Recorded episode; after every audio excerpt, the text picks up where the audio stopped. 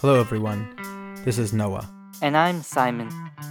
and welcome to the Resolve Podcast.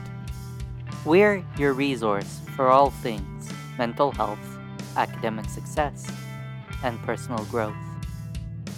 Devoted to helping students thrive and build the resilience to succeed in school and in life.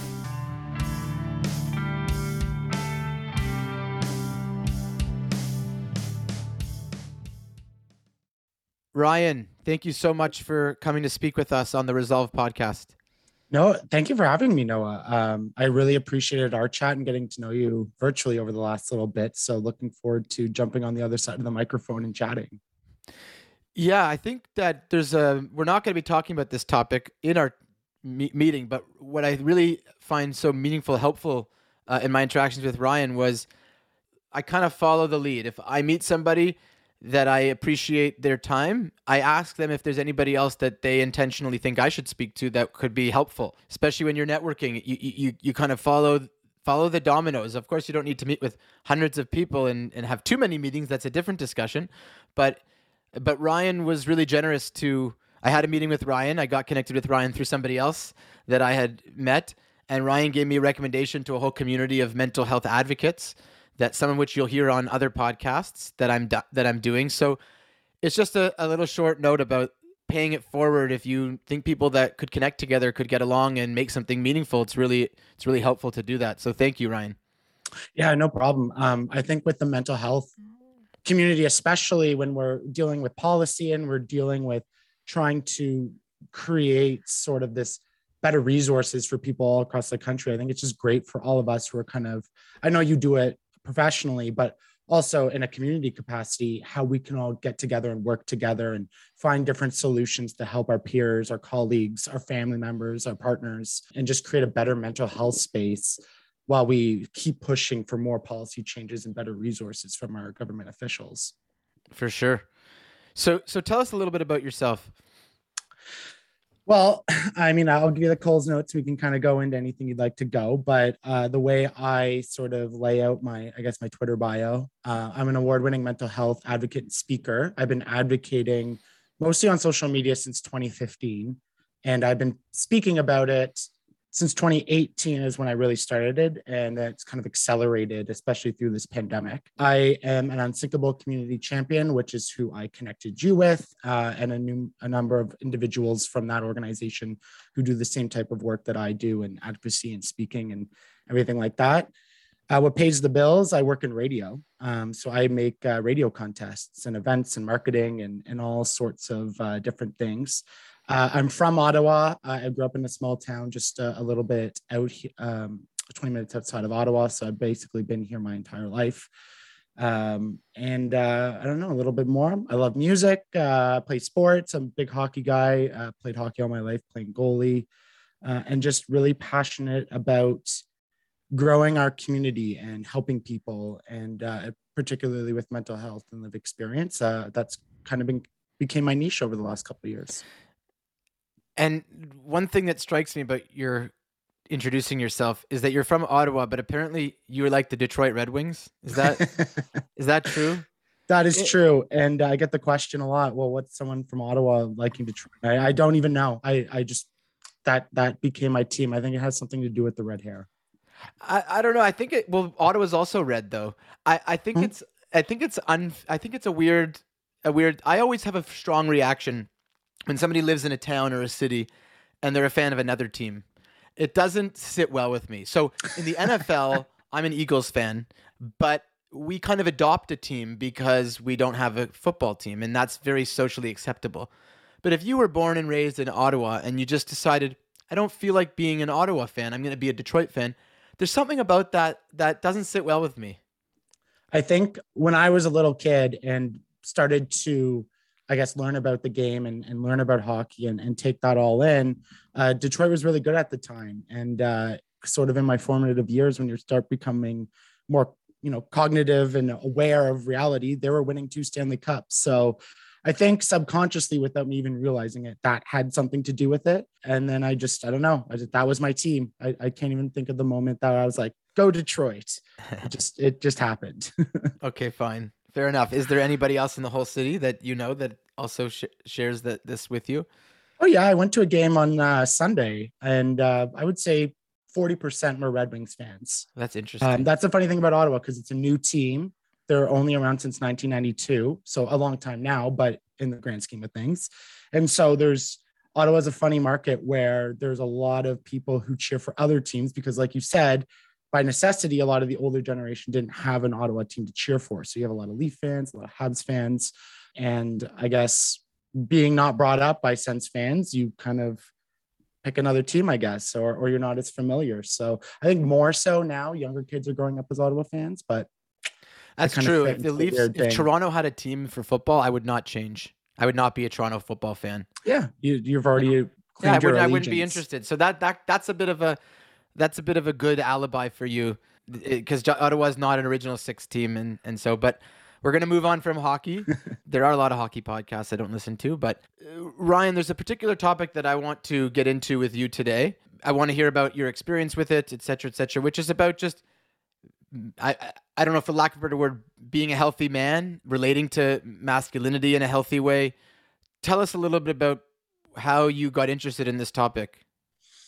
Yeah, that is a long story, but I'll I'll kind of shorten it up a little bit. Obviously, speaking about mental health and uh, mental illness and dealing with mental illness, um, depression, anxiety, uh, suicidal ideation, when I started talking about it, I guess that in and of itself is a little bit of a healthier version of masculinity, right? I'm becoming more vulnerable.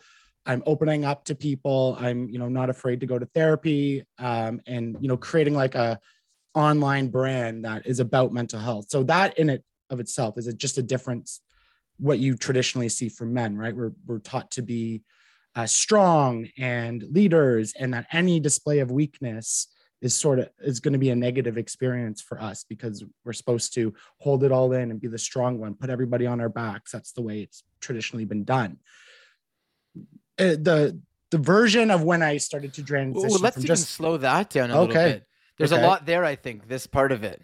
Um, i mean do you want to finish your whole point first or do you want to tell us a little bit about more about this?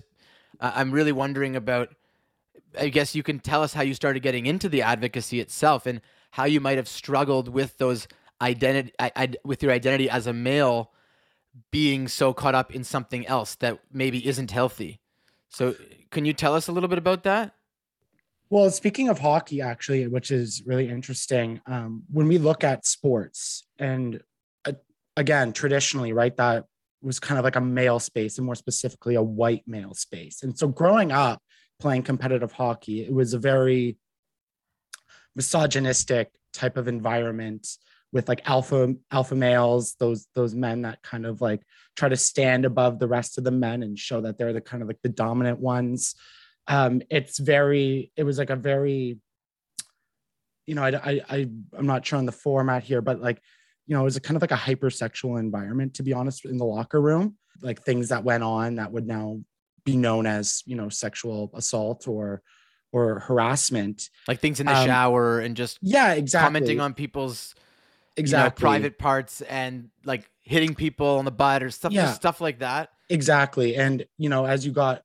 older and into like even more competitive like junior spaces and you know into higher levels um you you probably are familiar with like hazing stories of just really violent sort of disgusting acts that was somehow supposed to make you a member of the team. Anyways all that to say that's the type of environment i grew up in. And it was never something comfortable for me but at the same time you're too afraid to speak up or you're too afraid to kind of stand out of the team for fear of being ostracized or bullied and, and that type of thing. So, uh, growing up in that, I was already sort of like an internal outcast. And then when I started to speak about mental health, I never really had a trouble with my identity specifically as a man. I was always really comfortable with myself and speaking up and sort of, you know, treating people with respect. What it was is seeing how other people interact like this and you know maybe they're more afraid to open up for fear of the same thing that i was afraid of bullying or sort of being pointed out as weak or you know bullying all that type of stuff so what i what i found is especially over this pandemic i was really really struggling with the transition to working from home um, not seeing anybody Uh, and then I went through a breakup as well from a, a, a longer term relationship. So I was sort of at this bottom of the barrel uh, in terms of my mental health. And what I found is embracing things that brought me joy. And some of those things were, again, not traditionally masculine. So we're talking about things like singing and dancing or musicals or you know uh, even as far as hanging out with women in a non sort of dating you know sexual capacity just really as platonic friends those were the things that were bringing me joy and those were the things that helped me get out of this really negative space. So i i was already starting to have this idea. I was like wow i'm feeling good embracing these parts of my personality that i guess would you know people would name names and and treat it as a, in a very derogative and negative negative space. Then if you're familiar harry styles uh, had that i think it was the vanity fair or vogue he he did a cover shoot in a dress. And the internet sort of like went off. Oh there's not any real men anymore. Um you know men are turning into women like all this like just ridiculous talk from men and women alike. And you know especially on conservative spaces like they were really like upset by this. And i was just i thought to myself i was like you know what? Harry styles is like he's an icon. Um, he could get anybody who he wants. He's you know famous uh, revered. People want to be him. People want to be around him. And he's comfortable enough to do this. And so i related that back to my own life and how i sort of overcame some things to really feel myself and embrace who i am. And i came up with this idea of you know a healthier version of masculinity when all that really means is just sort of embracing those things that are authentic to you and not really caring about what other people think about that sort of thing whatever that is. And the other message i also relate to that is is you don't like have to like musicals or you don't have to like singing or dancing. You can like whatever you like. That's the point. But what we need to do especially as men is recognize and when we talk about toxic masculinity you know what is that? It's when the things that kind of you do as a man or that relates to traditional masculinity leads to either harming yourself or harming people around you so it's okay to you know if you want to be in the grind game as as they say on the internet you know like wake up at 6 a.m go to the gym and work all day I am not saying that is a bad thing if that is what you choose to want to do. But you need to recognize when that is harmful to either yourself and your own mental health, or you start harming people around you. Um, same thing uh, with like, you know, dating or misogynistic behavior, right? It is okay to date. It's okay to flirt with women. It's okay to love women. But are you harming them? Is the way you're approaching this uh, sort of interaction is that harming them is it harming yourself that's what i mean by toxic masculinity and then healthier masculinity is when you've sort of done that internal work on yourself to just become an emotional uh, a healthier emotional version of yourself a mental version of yourself. And then you're also becoming more empathetic and cognizant of how your actions and your behavior is affecting those around you. So that's kind of like the whole thing of how i got to this point. It's just, I think the word that comes to mind for me when you're talking about this is flexibility and the op- opportunities for self expression. Whether, and, and this is, I think, a really important distinction is that the difference between calling the, the the the masculine or males as a species whatever you want to i don't even know how we would ident- talk about this but males as a as a an i whatever it is that males are toxic um, and and that the difficulties that can come with especially young people thinking about that. Like a, a young male thinking oh my toxic? versus males do a lot of toxic things. And people do a lot of toxic things and females do a lot of toxic things and there's toxic elements within the stereotypical quote unquote male behavior. And those things are not just acceptable because that's just what boys do or whatever you want to call it. It's not acceptable. Mm-hmm. And it's mm-hmm. not acceptable to treat people a certain way, whether it's to other males, as you were talking about in the locker room. It's a really tough environment. Hockey, it's a lot of sports in general. It's mm-hmm. it's a lot of, and and and they're not based on nothing. It's it's deep rooted stuff about being at being at the top and having security at the top and being a leader. There's a lot of elements within the masculinity about leadership and initiative and th- things like that that can be elevated to very high levels. But you saw these really repressed stuff is continues to be. Mm-hmm. Hockey is a real example where more recently there's been coming out. You know, the p- hockey player in Chicago, um, just the the issues and the, the the the abuse and the sexual and physical. There's a lot of issues. And and when you grow up and that's the only message you get, it's inflexible. It's if you want to be a male, you have to say like X, act like X, think like mm. X, and be like X, or else it's not it's not the real deal, or you're not true or authentic, and that can be very inauthentic because. Mm-hmm. As, for example, you just shared how much you love musicals. So what? mm-hmm. You know, I mean, uh, uh, I'm in a particular field, for example, as a psychotherapist, where 90 plus many, many people are female there, there, there, there's it's a it's a female dominated industry. Mm-hmm. just like there are certain industries that are male dominant but i embrace my personality and all traits and qualities within me whether they're quote unquote feminine or masculine. And it seems like it's this inflexibility of the messaging that has become so toxic or it has been so toxic.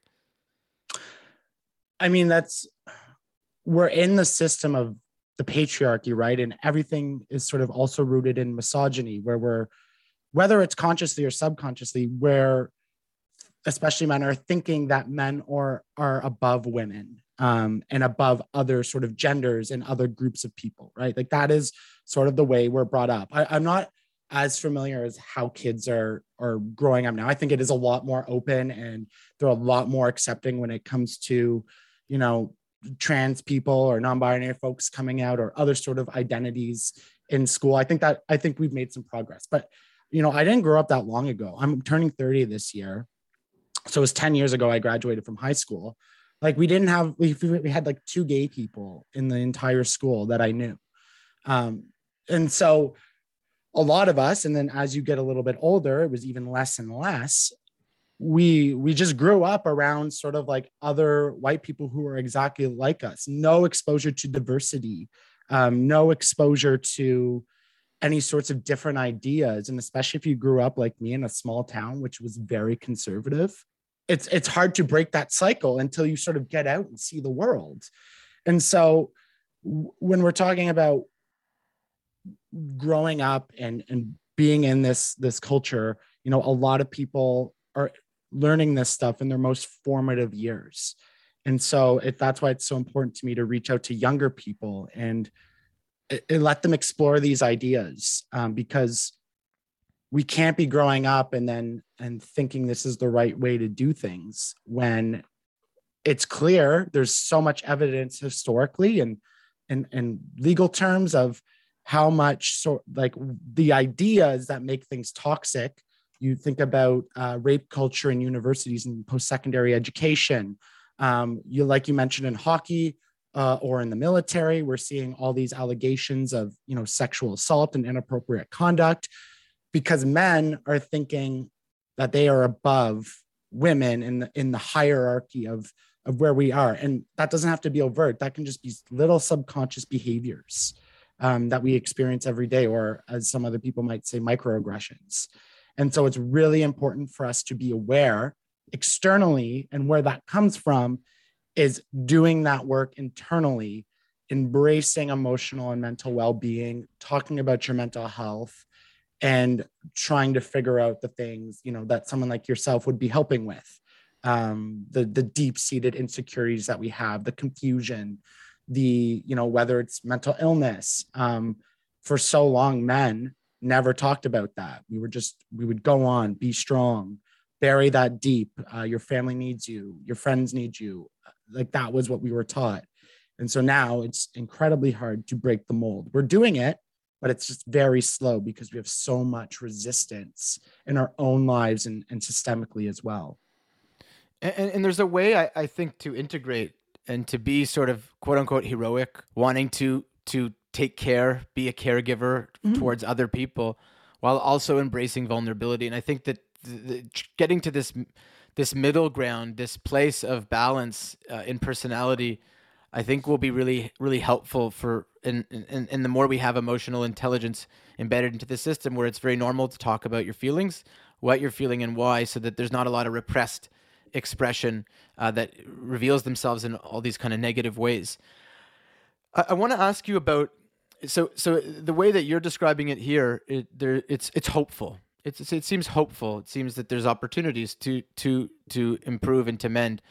I want to ask you about, from my experience, in you know, we talked about the microaggressions, and I work a lot with people uh, in mental health that that have thoughts, intrusive thoughts, ideas about themselves, feelings about themselves that feel really alien, and but they bother them because it's like why should why would I have that thought if I wasn't that thing? There's a lot of fusing with your thoughts as if they are who you are. And I, I'm concerned about when we get into the micro part of this, the microaggressions. Uh, my struggle with that is that if you implant in someone's head that they are subconsciously, let's say, toxic in some way by being a male or something like that, whatever it is, if that seeps into my brain, then all of a sudden I'm having these thoughts and I see people have automatic thoughts around around women or automatic thoughts around certain people that I can't control. And then I internalize that and think I'm a bit of a monster. Um, so, how do we differentiate between people that might have intrusive thoughts about, let's say, a, a gender, a race, an ethnicity? Because that there's a natural part of that that we all experience when you see someone. If we saw someone on the street that was dressed in green, our brain, or had a green colored skin, our brain would automatically create all sorts of associations it has to do that to protect itself in some way from who who are these people? I don't know them. I don't have data. I don't understand. I'm confused, etc. So I'm concerned about how you know on an explicit level it's really easy to say, okay, guys, men, don't do these things in the locker room.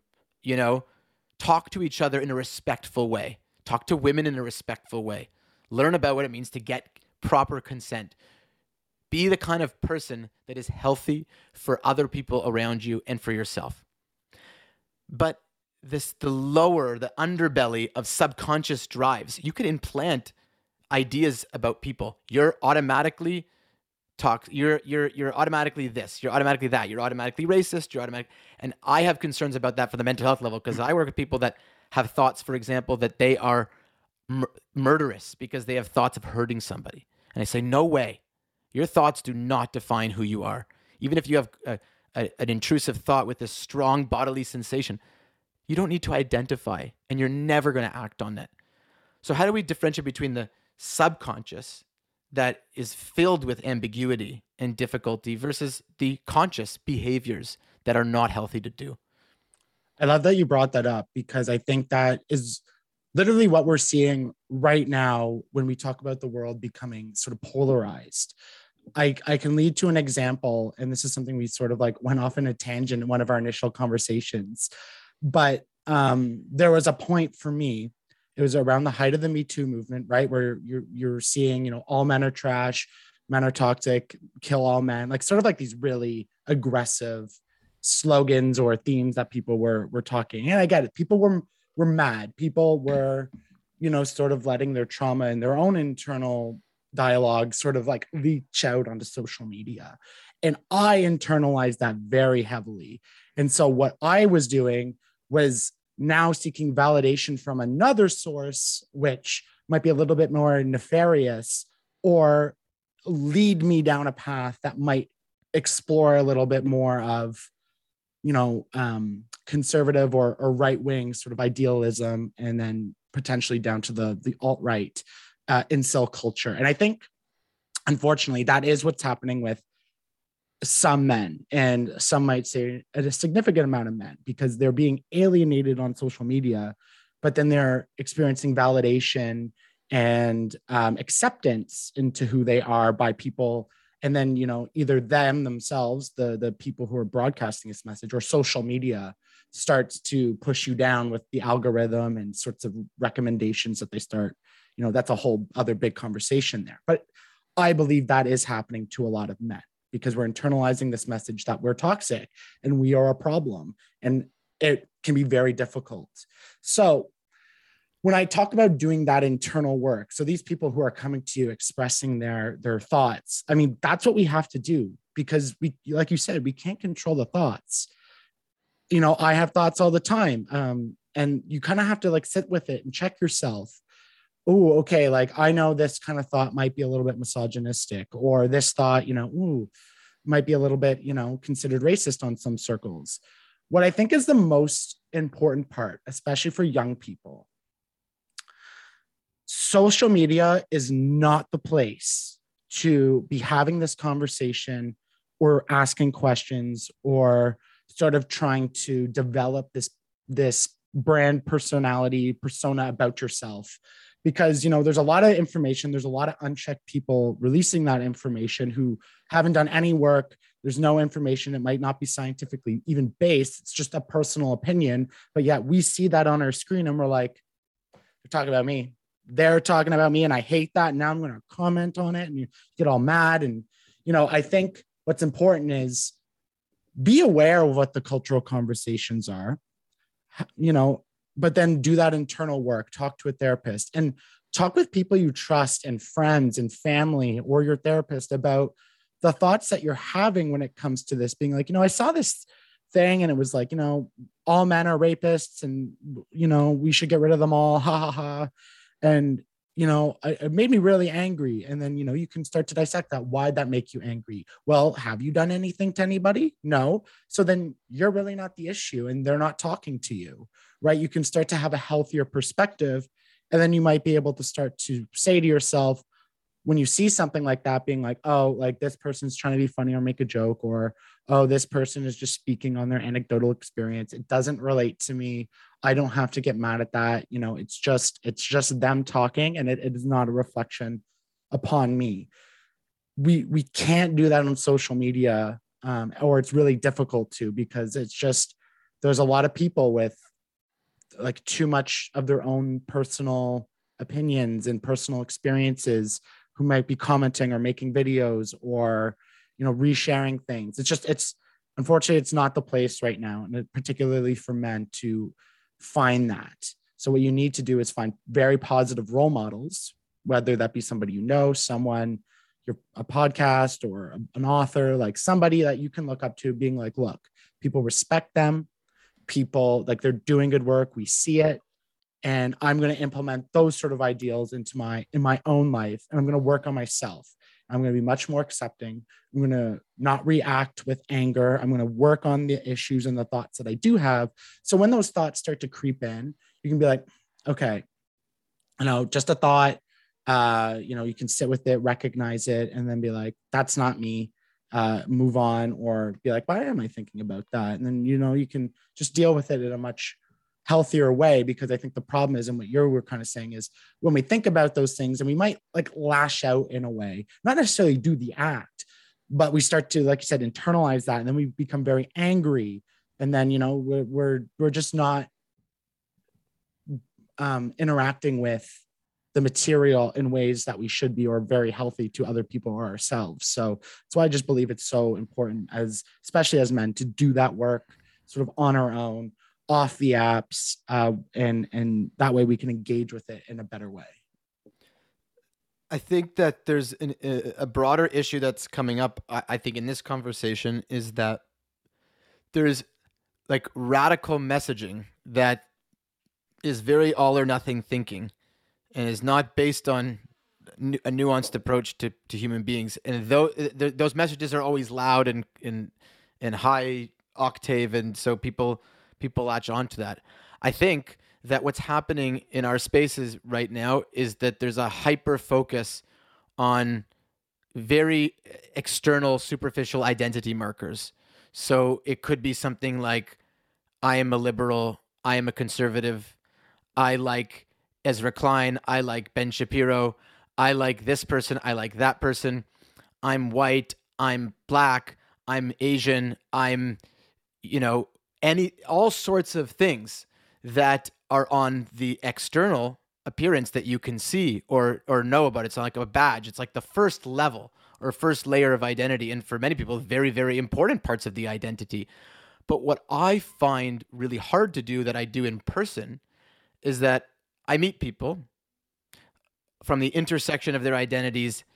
They might have X, Y, B, Z, and other, someone else might have X, B, O, H. And those people end up being super, super similar the more you get to know them. And the deeper you get to know anybody, you go way below the surface. So you don't just see them, oh, they're a male, they're um, a South Asian male, they're a white male, they're a black male, they're this, they're they're they are a you know there could be a transgendered um, black Trump or conservative. No, I won't even want to equate the two. You you you don't even know when you get to know people. You have no idea who they are. We do these short circuited judgments to make reality simpler. And I think that the problem in our social media space, especially when it comes around the I, even the idea that we came back to at the beginning of toxic masculinity, is it's it's like this is your label, this is who you are, and no one's talking to each other. There's no names and there's no faces. And so once you get to sit down in a room and talk to somebody who thinks differently, looks differently, sees the world differently than you, you you you you learn about the deeper dimensions of who they are, and you also realize the similarities. That's what I'm concerned about um, right now on the online space, and I'm wondering what you think about that. Going right back to the very first thing we were talking about, which seemingly didn't relate to any of this in hockey and teams. Um, we're tribal by nature. We like belonging. And I think in a world of social media where we're trying to get likes, we're trying to get views, um, we are trying to find our sense of belonging in this world. And especially over this pandemic where we maybe we're isolated and we couldn't go out to see our friends or do these things, we were looking for community and social interactions with people who are just like us. And so we do, a lot of people, especially younger people, cling to sort of identities. And then other people, like you said, will box us into identities based on our appearance. And that goes for the the masculinity thing, right? Oh, you see a white man, he probably likes XYZ. And it's like, no, it's much more nuanced than that. And that's what I'm trying to explain to men that you can like these things and you don't have to like these things and you can just be whoever you want. And so much of that online interaction with social media lacks the nuance, lacks the context that we need because humans are so multifaceted. And I agree. I'm very concerned that young people are growing up feeling like they have to become boxed in into sort of their interests and what they, you know, and a lot of it comes back to either their gender identity, sexual orientation, um, their race and culture, or political identification. And when people step outside of that box, people get really uncomfortable with that. Like, what do you mean you're a black conservative? That like right? Like, and then you have all sort of infighting. And that's why like I kind of like the idea of um, intersectionality, which is kind of like the defining features about how sort of where you identify and how that interacts with other sort of identities and how you know it kind of like one oppresses the other but it's a lot more complex because like you said you could be a black trans conservative you could be uh you know uh, a gay white liberal like whatever sort of is like just because you're this doesn't mean you're that. And we perceive it as well wouldn't it just make sense that you're this because of you know xyz and what we know? And so that's why it's so important to talk to people. Social and media and be yes, vulnerable. Social media is a very um over sensationalized version of real life. Um like you like it's there's elements of what it is but the things that are going viral are going viral because they're either extremely sort of problematic they're extremely like a very like hot sort of take on something where people are commenting because they either agree or they don't agree and that's sort of driving it or it's very salacious. And we we start to believe that that's what everyone thinks like and what i'm sure you've experienced doing your job but also the podcast and what i've experienced doing the podcast which has profoundly changed me. Um people aren't like that. And they're actually quite willing to talk about sort of these things in a non-confrontational very empathetic human way. I remember speaking with um, my friend uh, carrington christmas who's an indigenous advocate and she's um, half black, half uh, indigenous. And i i at the time when we were speaking was like having trouble identifying like white privilege and what that meant. And like so i asked them about it and, and we were just chatting about it. And she put it in a way that i was like oh like i really see the human side of it now. Okay it's starting to make sense to me. And we miss that part on social media. That's one of the biggest things. We miss that human connection about it. We don't apply you know the empathy and the experience that this person's going through we just see them on a screen and we become sort of dehumanized and desensitized to it. And that's one of the biggest things. And don't get me wrong there's wonderful things about social media that that have have has come from us using these platforms. Um, voices being heard it's no longer stories or experiences being gatekept by larger media. It's a it's a wonderful thing. And in of itself social media is neutral. It is neither good nor bad it it's the human behavior that drives it. And i think that's what we're seeing. And it's all happened sort of so fast and the progression from facebook to twitter to instagram to now tiktok. Like we're just most of us aren't like at the place in our own lives where we're able to sort of interact with all this stuff in a, in a healthy way because it just is sort of everything all of the time we become burnt out and we just become sort of apathetic to it or worse resistant to it. And that's what we're sort of seeing. And if it like if it were up to me i'd be like well everyone let's just take one giant leap back for a minute. Let's reset. Let's like all have like a big group session being like hey like you know i didn't like when you said that like like that's it'll never happen but like that's what we almost need to do individually is like step back and be like okay take a big deep breath and let's let's try to like engage with this in a much healthier way because social media isn't going to be the answer. Um, it's great for information but it's not great at solutions. And uh, right now you have a lot of information with very few solutions and i think that's where we need to sort of shift a lot of our perspective to because right now we're creating a lot of issues and things seem to be spiraling out of control in some ways. Uh, and that's not helping anybody at this point. So I mean, that's that's kind of my thoughts about it. And weirdly enough, I think about it way too much than I probably should have. So, well, that's it's cooling. It's cooling the temperature. Uh, it's uh, when we get to meet people and you know young people, especially in university, uh, defining themselves for the first time, making big decisions as to where they want to go and what they want to do. The human element of all of this needs to stay very, very, very strong we've been a lot of people have been locked locked in hiding in, socializing in different spaces. It's really i can't imagine what the pandemic would have been like without you know all the me- social media that we do have and the communication tools that we do have. But coming back to reality human beings talking to each other asking questions challenging saying difficult things. Someone saying like for example in social media what happens if someone says all males are evil. You can't you can go like this rah, rah, rah, rah, and get get angry about how ridiculous of a statement that that is but you can't really talk. Whereas mm-hmm. if and, and most people wouldn't say that in person but if someone says if you're in a conversation with someone and they say all males are toxic or something like that I, I can have a conversation. I can actually and i'm not going to be worried about saying something wrong or offensive. I'm just going to say tell me first of all ask them tell me more what you mean by that. So i want to understand their perspective. Tell me about what that means.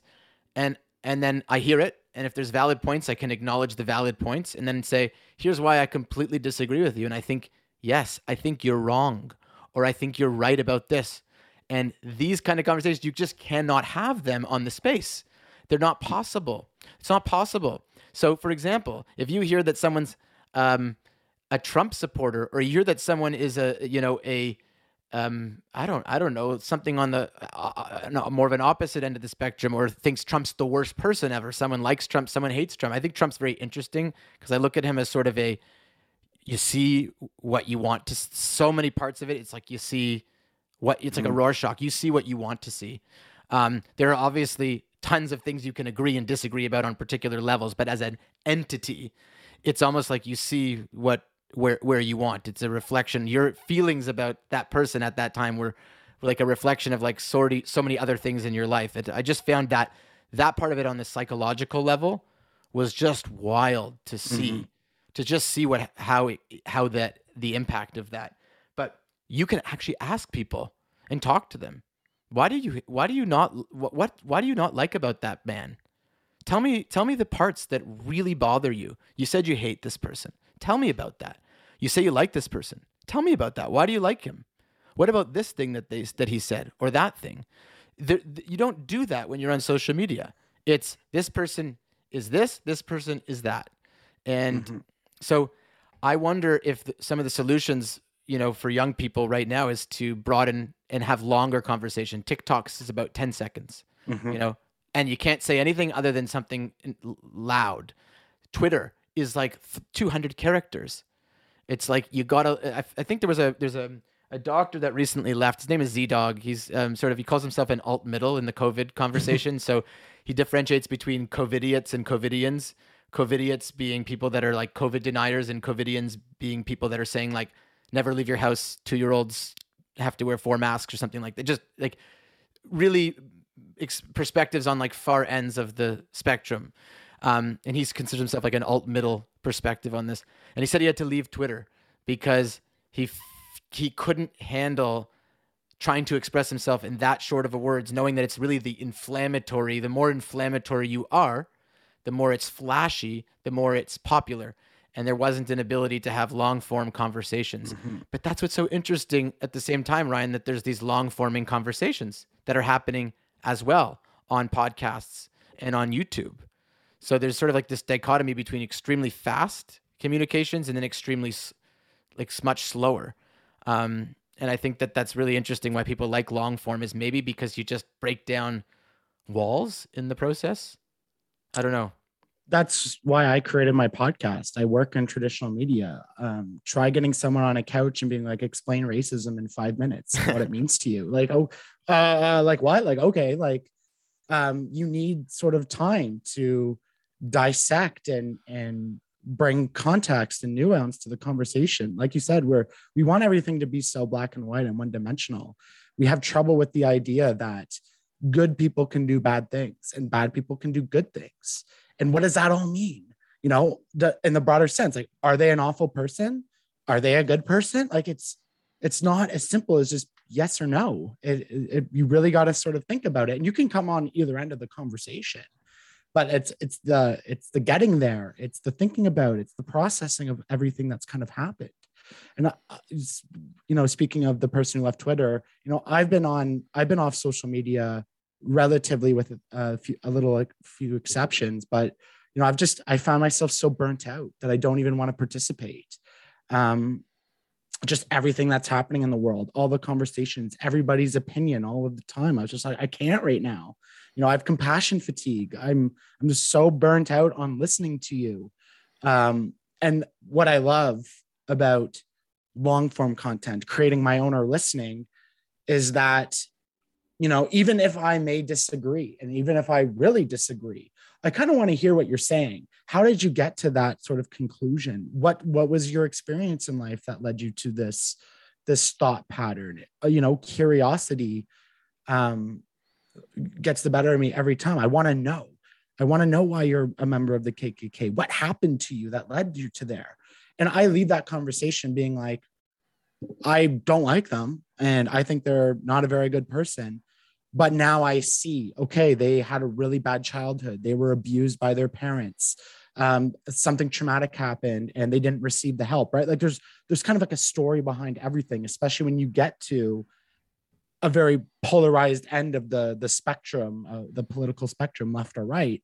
It's usually you're become radicalized based on some form of trauma or very uh, ex- like huge part of your life that was like sort of a point that just now all of your perspective is shifted into this mentality and that plays out on social media every day it's people with a lot of traumatic experiences who are now expressing their opinion based on their now anecdotal experience of life. And that's where we run into the problem of of where we kind of are. And I I I I love that idea of radical uh middle or or whatever it was. The alt middle. middle. Um, you know, I I consider myself I am much more left or liberal um than center. Um, but I can have conversations with conservative people or people more on the right. Part of that is because of my, you know, I'm a white man, you know, I'm not really concerned about safety. So, you know, I can have those conversations. That's a whole other topic as well. But um, I think it's super, super important to be reasonable and to, if we're going to debate or have a conversation, that I'm not entering that debate being just trying to prove you wrong, but really listen, right? We're all talking. We're all, but when how many of us are actually listening? We're talking and hearing, but who's actually listening? I found uh, there was a great quote before I end this little part, but I was listening to a hockey podcast of all things yesterday, and they were talking about the radio. And um, the broadcaster mentioned, he's like, Isn't it interesting that we are in a place now where the only thing that really stands out is silence? And I was like, Oh, like, I don't think they meant it to be that deep, but I was like, when you think about it, I was like, it's true. Um, if you're listening to something and it's silent, you lean forward. You're like, oh, oh, okay, what's happening? Right? There's the pause. We're so used to everyone just like, like all the time. When you hear silence, you're like, that's the thing that makes you step back and like, or lean forward or really start to bring you present in, in that moment. I find that so interesting. And, uh, you know, I, even though I only heard it yesterday, now I'm going to really stop to think about that and uh, you know implement implement it in my own life thank you for sharing that what's the last thing that you want to send a message out to all people about masculinity and male expression? I want to just bring it back. Yeah all of this conversation i think points to a, a general theme and that's be yourself. Embrace being yourself, the authentic parts to you that bring you happiness and joy, do that. That is going to bring you happiness. That's going to bring you fulfillment. That is going to make you feel like you're living a life worth living. Be respectful, learn empathy, be empathetic, listen, but be yourself. That's the most important thing. Everything is really sort of complicated right now uh, we need to take time, work on ourselves, do the things that we need to do to get through and survive and able to process everything around us. And really, that starts with just, you know, embrace those things. And if you see someone who's living very authentically, support them. If you see someone speaking out about it or speaking up about, hey, that's wrong, or you know, I, I always go back to the conversation about that the hockey thing in, in a dressing room. If one person stands up and says, Hey, that's wrong, they'll probably get shut down. But if everybody steps up and says, Hey, that's wrong, that's where you have a movement. That's where you have cohesiveness, like social sort of that's where we can start to take things down. So, you know, stand up and say things are wrong and support the people who are standing up and saying things are wrong as well. Those are like some of the most important things to me that I especially want to get across to men because it's really hard to be sort of a man speaking about this idea and everyone's sort of like not listening so like everyone sort of needs to like step up and, and just support the the things that are pushing society forward. Thank you so much for coming on ryan and sharing with us all of I, your ideas here. I, I appreciate you having me. Thank you. And of course a disclaimer. This podcast and all of our mental health learning and educational content is not therapy and is not a replacement for therapy. Please seek professional help if needed. Go to www.resolve with two To get the support you need.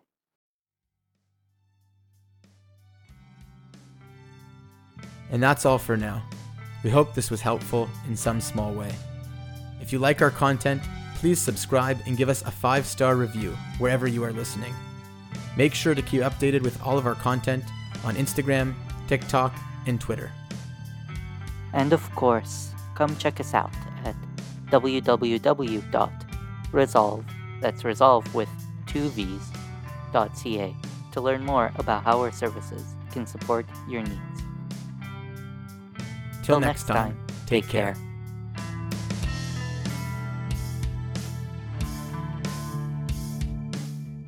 Theme song for this podcast is done by the band Mokuse no Maguro in their song Midnight Empty Street.